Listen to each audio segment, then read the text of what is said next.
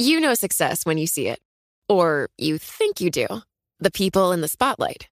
But what about those small business masterminds who succeed at making their money work harder? They do that by having a business bank account with QuickBooks Money, which now earns 5% annual percentage yield. Making your money work as hard as you do? That's how you business differently. Learn more about QuickBooks Money at quickbooks.com slash 5APY. Banking services provided by Green Dot Bank, member FDIC. Only funds and envelopes earn APY. APY can change at any time. The countdown has begun. This May, a thousand global leaders will gather in Doha for the Qatar Economic Forum powered by Bloomberg, held in conjunction with our official partners, the Qatar Ministry of Commerce and Industry and Media City Qatar, and premier sponsor QNB. Join heads of state, influential ministers, and leading CEOs to make new connections and gain unique insights. Learn more at QatarEconomicForum.com.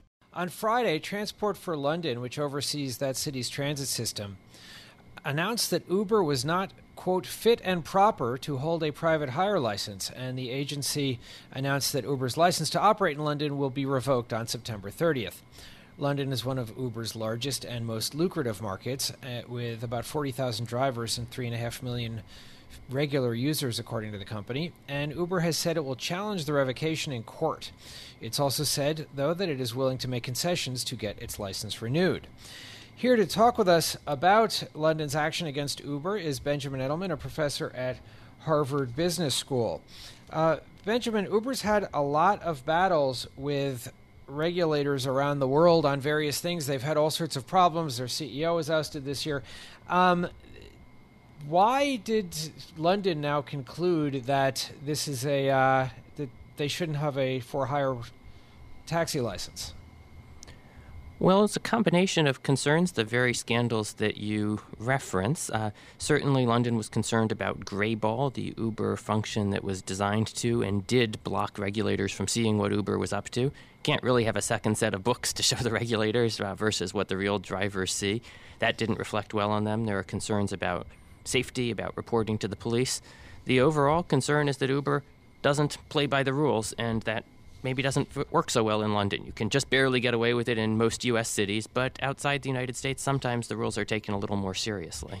So, Benjamin, Uber has fought these battles not only in the United States, but outside the United States. And it says it's going to appeal the regulator's decision. It threatened to take the city to court. It started a Twitter campaign and an online petition that already has more than 750,000 signatures. What is the judicial process that it will have to go through?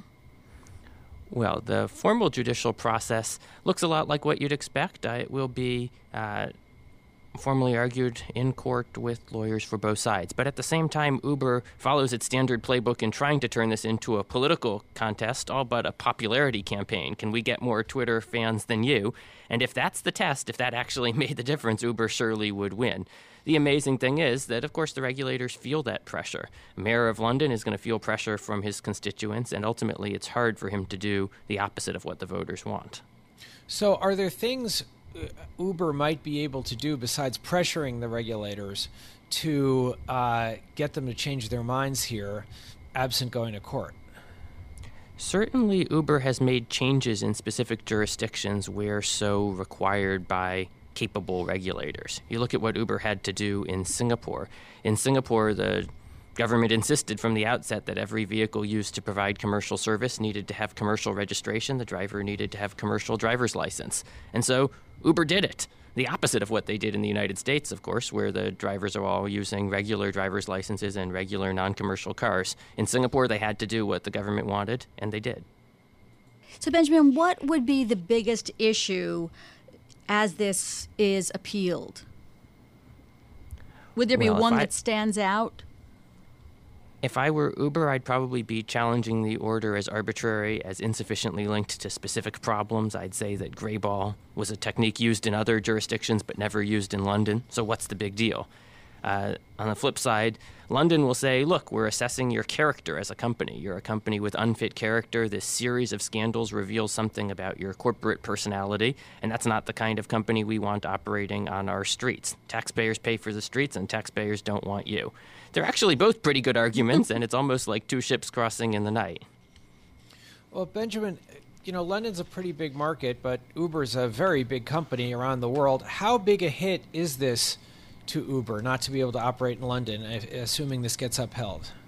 Right. Well, London is one thing, but you've got to think about the other countries that might look to London's example. They see Uber all but banned from so many places in Germany, and how about uh, London, and you think about the situation in Tokyo, which has been an awfully tough market for Uber, and China, of course, off the table uh, after the company all but gave up there. Well, it's a series of, of disappointments and defeats for Uber that ultimately add up to something more than the sum of the parts.